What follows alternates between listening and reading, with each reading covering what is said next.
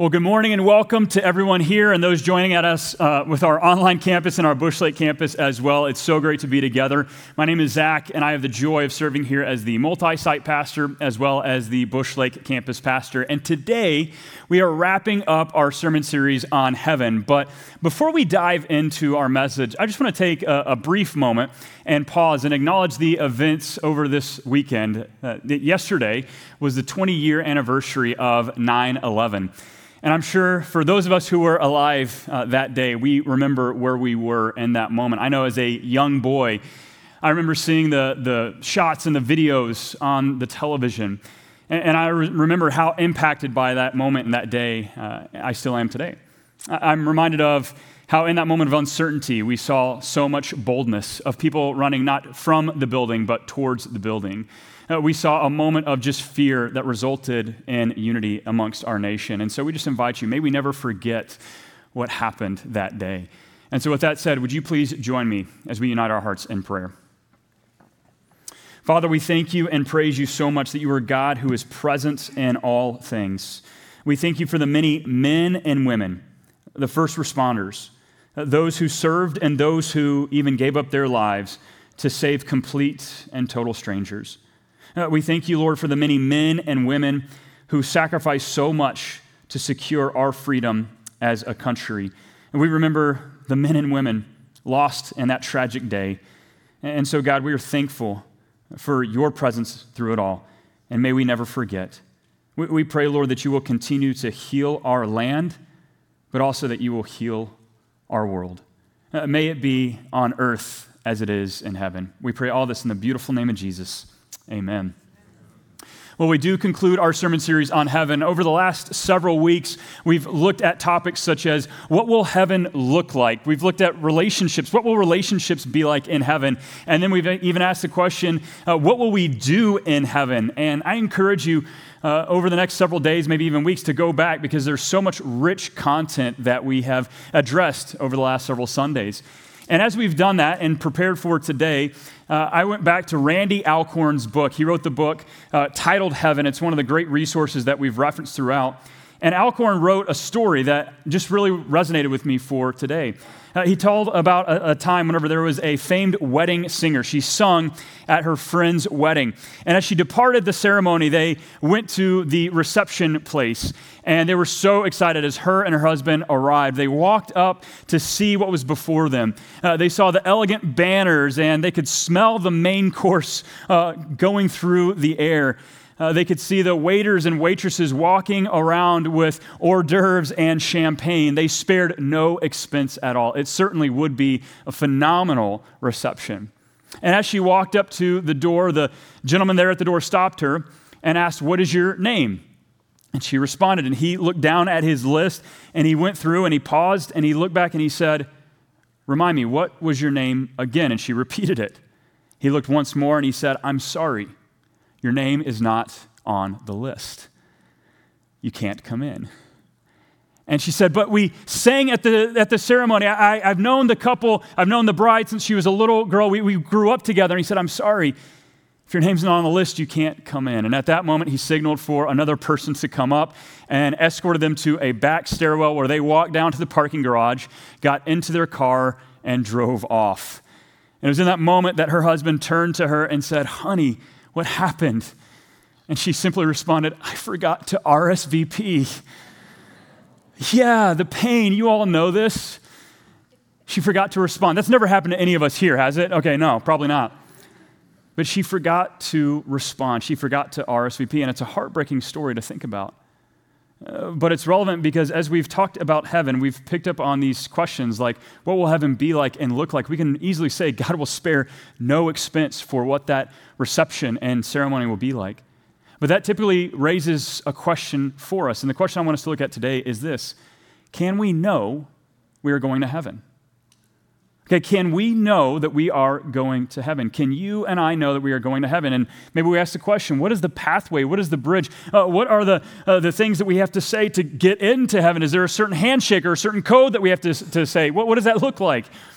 You know, maybe for some, you've even asked the question too. It's like, if I'm going to heaven, can I then maybe lose my way to heaven? Can I really have confidence and assurance for what's before us? And so I want to answer those questions today, and we're going to be looking at one verse. It comes from 1 John uh, chapter 5, verse 13. And as we look at 1 John 5:13, we'll see that there's really this relationship between belief and knowledge, that the two are closely connected together. As we answer that question, can we know we are going to heaven? But to give you a roadmap as we walk through 1 John 5:13, we'll see three key points as it relates to belief. First of all, we'll see belief defined. How, do we define belief? How do we put words around belief? Second, we'll look at the benefits of belief. Uh, what are the benefits? What are the positives to having belief? And then third, we'll look at the relationship between belief and knowledge. How do belief and knowledge interact with one another?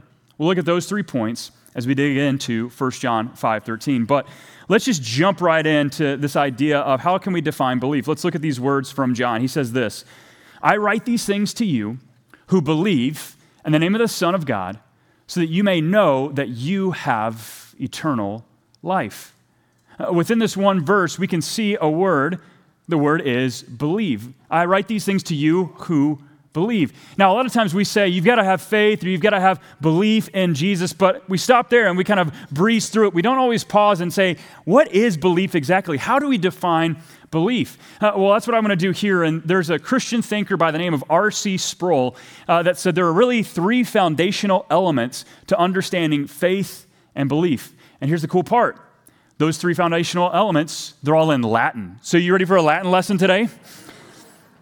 The very first part about faith or belief is the Latin word notitia. Say notitia.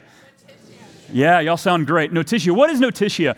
Well, notitia really has this idea of intellectual awareness. it's saying intellectually, I, I, know the data or the facts or the figures. And it's really important because uh, it goes back to really the, the scientific method. The scientific method is all about making observations, it's looking at something, it's unpacking it, it's digesting it. And this is important. Notitia is important as it relates to our faith. Because some people might say, oh, you know, I, I have faith and it's a genuine faith, but I don't really back it up with, with correct thinking or, or correct knowledge or intellect. Isn't it just enough to have genuine faith? Uh, well, if we disregard that and we disregard the fact of having correct knowledge and correct intellect, we could say something like, well, the devil is God. And that's completely contrary to our biblical understanding of the person and work of God. So we've got to first begin with intellectual facts and data and knowledge. But after notitia comes the second pillar of faith, which is the word assensus. Say assensus. Yeah, now you're, man, y'all are cooking today, all right? You get a little Latin. What is assensus? So assensus is moving to the next level to say, I've got intellectual uh, knowledge and awareness, but now assensus means I have intellectual agreement as well. I'm agreeing with it in my mind. Okay, and here's why this is important. It means to verbalize it, to say, yes, this is true. Is it important for us to have intellectual agreement around who Jesus is and what he's done? Absolutely. Because another writer in the New Testament by the name of James, he wrote in James 2, he said, So you believe that God is one? Good. Even the demons believe. And then he adds that little tagline, and they shudder. And I'm like, yeah, amen to that, James. Let's go. But do you think that the demons really want to believe and by believe agree with that intellectual knowledge? Absolutely not. Right? They have the awareness, but they don't have the agreement behind it. And so a assensus means I have the knowledge, but I'm agreeing with the knowledge as well. But then the third pillar of faith is the word fiducia. Say fiducia. Yeah, there you have it. So fiducia essentially means to have trust. And it means to move it from our head to our hearts to having trust. And it means I'm going to trust Jesus. I'm going to play it at his feet or in his lap. I'm going to trust my life with him. And so, if we were to put words around what is belief exactly, I think that we could ultimately say this belief bridges our head, our hands, and our heart. Okay? Uh, belief isn't just kind of intellectually in our head saying, yeah, I believe Jesus is the Son of God, but it should connect into our whole being. In fact, I heard someone say once that most people miss heaven by six inches. What do you mean by that, Zach? They miss heaven by the six inches of connection between their head and their heart. Okay, it's not enough just to say that Jesus is fully God. It has to come to this point where we're trusting it with our hands and with our heart. Belief bridges all of who we are to say, I have faith and trust and belief. Now, let me illustrate this for you just for a moment. I've clearly got a, a, stool here on the stage. So, if I was to run through these three pillars of belief, um, I could say, first of all, notitia. I look at this and I observe this stool, and, and to me, you know, it looks like we've got some, uh, some type of wood or hard material on the top. There's metal legs, there's screws here at the bottom. I'm observing this stool. Uh, but then it, it takes a, another step for me to say, you know what, I'm going to bring all of that together into an agreement. I'm going to say, this stool is sturdy, assensus, intellectual assent, uh, an agreement. This stool is sturdy, but it takes a whole nother level for fiducia to take place. For me to say, you know what, I trust that this stool is sturdy enough to actually hold my weight. I had to look down to make sure I wasn't going to slide off the stool there. that would have been bad, all right? But see, that's what it means to not just have intellectual understanding, to say this stool is made of metal and wood. And then it's not enough just to say this stool is an agreement, it's going to be sturdy for me, but I have to take my trust and actually sit upon the stool. Uh, that's what it means whenever John says, I write these things to those who believe. That they have the faith, they have the trust in who Jesus is and what it is that he has done. Belief bridges our head, our hands, and our heart as well. That's belief defined. Okay, now the next question then is well, then what are the benefits of belief? That leads us into our second point. But I want to go back to this verse once again. 1 John 5 13, it says these words I write these things to you who believe in the name of the Son of God, so that you may know that you have eternal life. So John is opening up and he's saying, You know, I'm writing these things and it's believed that this verse right here could potentially be the thesis, the thematic verse of the entire letter that John is writing. And John has a purpose behind it.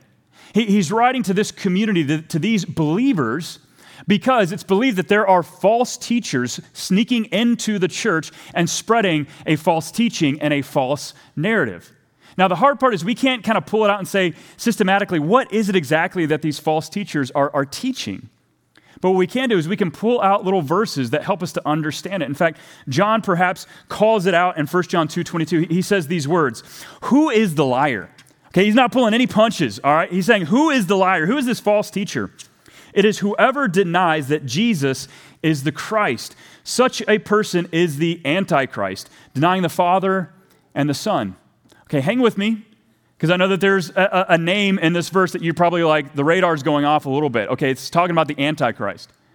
I don't think that John is referring to the big bad of Revelation, but what he's saying is the person who denies Christ has a spirit, has, has sort of a heart that's in alignment uh, with a spirit similar to the Antichrist. Uh, what it means is that these are people who are antagonistic or anti to the ways of Jesus. How do we know this? Because they're ultimately denying who Jesus is and they're denying what Jesus has done. But the fact of the matter is, this type of teaching wasn't just for the first century. This wasn't just for the community of faith that John was writing to, but this is still relevant today that we still have uh, times whenever we're facing down who, who really is Jesus. And if we have a hard time understanding who Jesus is, that can impact our confidence and our assurance in faith. So I think that what John is writing to is he's really going to elevate who Christ is. And then whenever we see who Christ is, that can give us confidence and assurance. Those two are closely tied together. So, who is Jesus exactly? Uh, well, earlier in his letter, John addresses this in 1 John 2 2. John says this He, which is Jesus, is the propitiation for our sins, and not for ours only, but also for the sins of the whole world. And now, within this verse, there's one word that is really big and important. It's the word propitiation. I'm going to have you respond with me one more time. Say propitiation. Yeah, yeah. Propitiation. You get Latin and you get like a, a deep English language today training. What is propitiation? Okay, you're sitting around the water cooler tomorrow and you're like, hey, guess what? At church yesterday, this guy gave me a Latin lesson and then he also told me about propitiation. And they're going to respond and say, well, what is propitiation?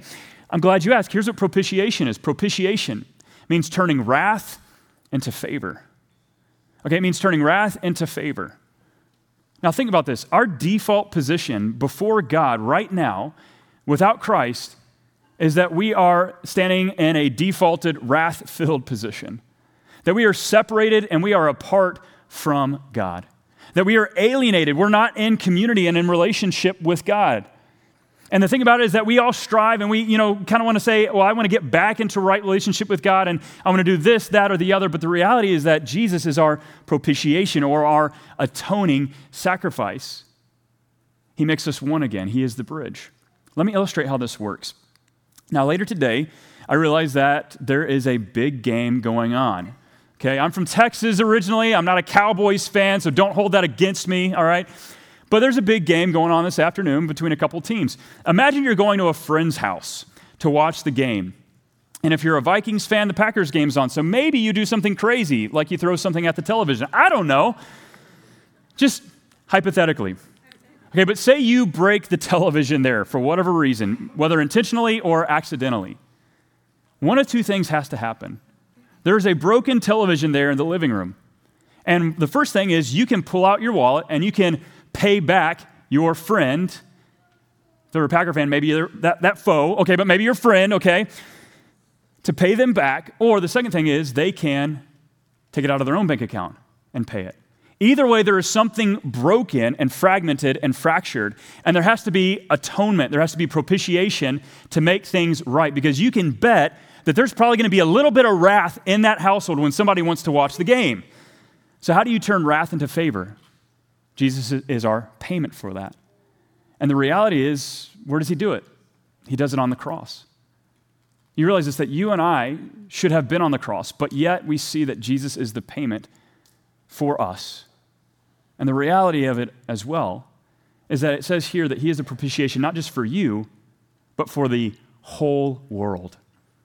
That it doesn't just apply to us individually, but it applies to us collectively as a human race. That there is nothing that you or your neighbor or people around the world can do that will hinder or pause Jesus' love and grace extended to them. That's who Jesus is. He is our propitiation, He is our atoning sacrifice. But then that raises the next question what is it then that is the benefit of belief? Uh, why then should I believe in Jesus as our propitiation? Uh, well, whenever we continue along in this passage uh, and in this book, John talks about all of the benefits that will, will happen.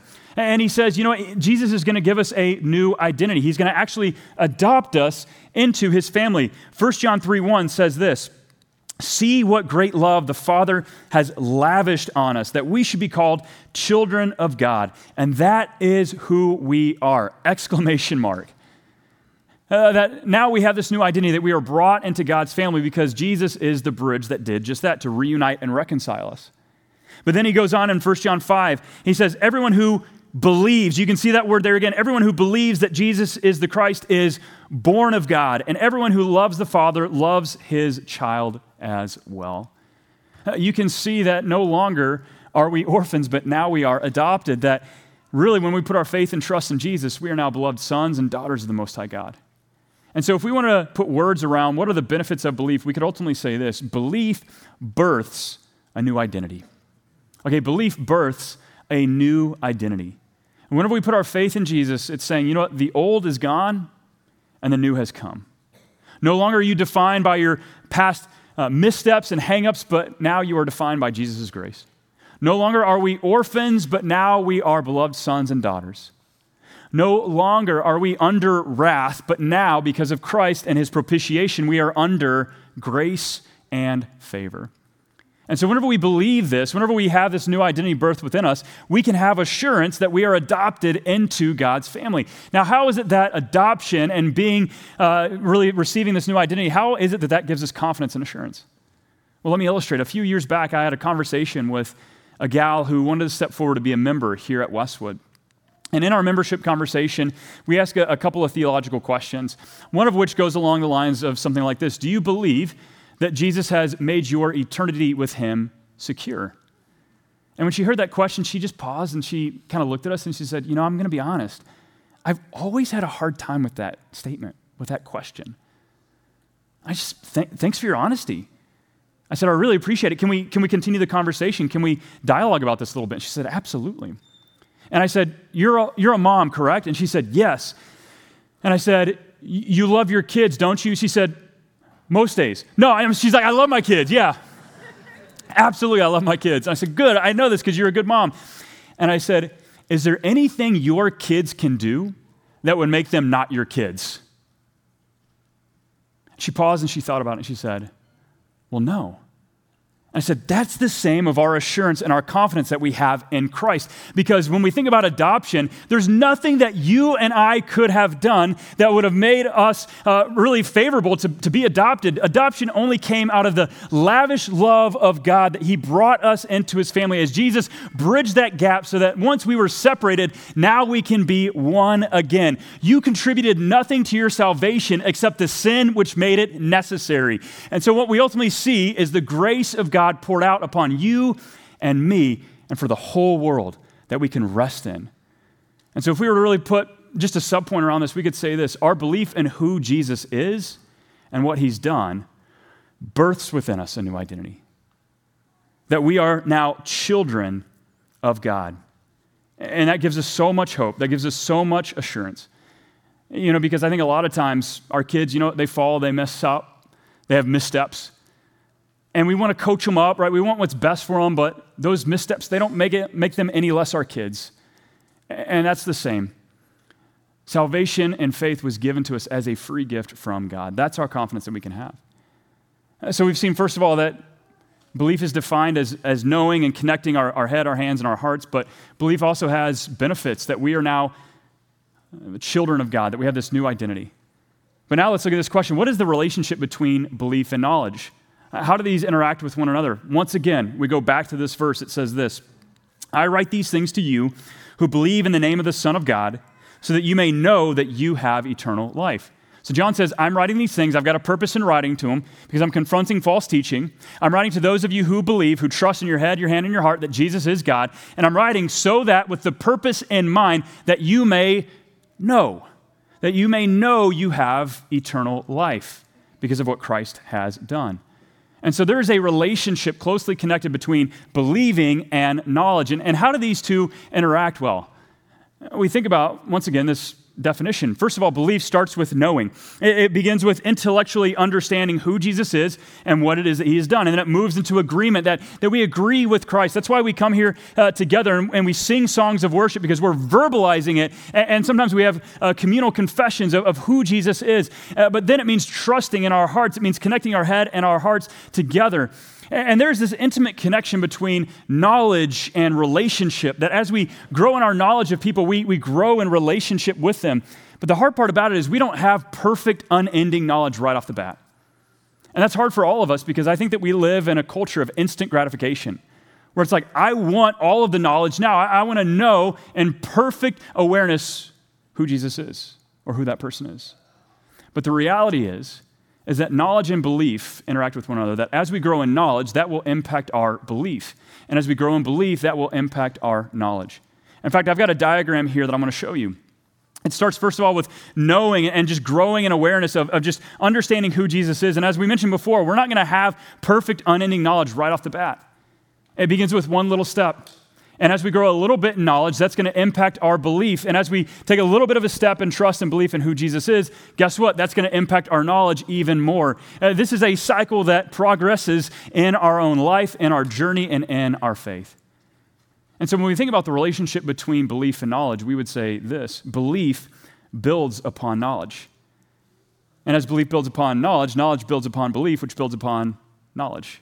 Do you see how that works? The amazing part about all of this is that God isn't some far off God, but He's here with us now so that we might know Him and trust Him and believe in Him, that we might have eternal life. So, can we know that we have eternal life? I would ultimately say this if you know Jesus, you know life. Okay, if you know Jesus, then you know life. Uh, that's where we have to land the plane on it. In fact, Jesus knew how important this was, and some of the final remarks that he shared with his disciples on the night that he was betrayed comes from John 13 and John 14.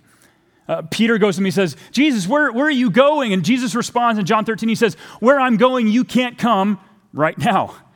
And then in John 14, Jesus just says, Okay, Peter, you know what? I, am going forward. I'm going to go and I'm going to prepare a place for you. And then later on, he says, How do you get there? Well, I am the way, the truth, and the life. If you know Jesus, you know life. And so, as we think about this question, can I know I'm going to heaven? Well, I, think about Warren Wiersbe, who wrote in his commentary, he said these words He said, The life that is real is not built on the empty hopes or wishes. It's not based on human supposings. It is built on assurance or confidence. He says, as you read John's letter, you encounter the word know, this word that we've looked at, this word know, it occurs more than 30 times. No Christian, if asked whether or not they are going to heaven, needs to say, I hope so, or I think so. They need to have no doubt whatsoever. Because if we know Jesus, then we know life. And so when I think about this, I think that there are really two responses to confidence and assurance. I think, first of all, there are some of us here who have put our faith and put our trust in Jesus, but for whatever reason, we constantly come back and we're like, well, I, I just don't know. I, I don't know if I have that confidence or that assurance that I can hang my hat on. And that's okay. So, what do we do then? I think that we need constant reminders of the assurance that is before us. Uh, I mean, we use this example of kids. I mean, our kids need reminding. Heck, as a husband, I need reminding, but let's stay on our kids for a moment. I need to remind my kids take your plate to the sink. I remind them make your beds each day, clean up your room, take your dirty clothes to the laundry. Uh, we need constant reminders, each and every one of us, myself included, reminded, man, my faith is built not on what I have done, but it's based on who Jesus is and what it is that he has done. And in fact, a quote that I come back to comes from Tim Keller. Uh, he says these words It's not the strength of your faith, but the object of your faith that actually saves you. Strong faith in a weak branch is fatally inferior to weak faith in a strong branch. So it's not just your faith, but rather it's the object of your faith that saves you. That's why it's so important for us to know who Jesus is, to intellectually agree the fact that he is our atoning sacrifice. So some of us need constant reminders. We, we need to remember this. But then I think, second, there's another group in here today uh, that you've never had a chance to respond. You've never had a chance to really know Jesus, and you've never had a chance to respond to his love and to his grace. And much like we opened up in that illustration at the beginning, you didn't have a chance to respond to the invitation that is before you. But last week, Pastor Joel said this is the amazing, beautiful part. Our God is a table setting God, that he sets a table for all of us, and there's always room at his table. And he's inviting us into it. In fact, the Apostle Paul says, anyone who calls on the name of the Lord will be saved. It doesn't matter what you've done, where you've come from, what you've said.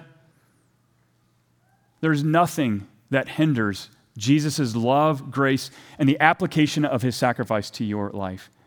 All that it looks like is just responding in prayer to his invitation.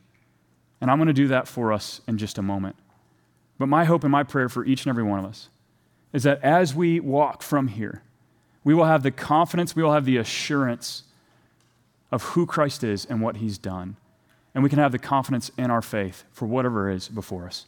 Would you please stand with me as we pray?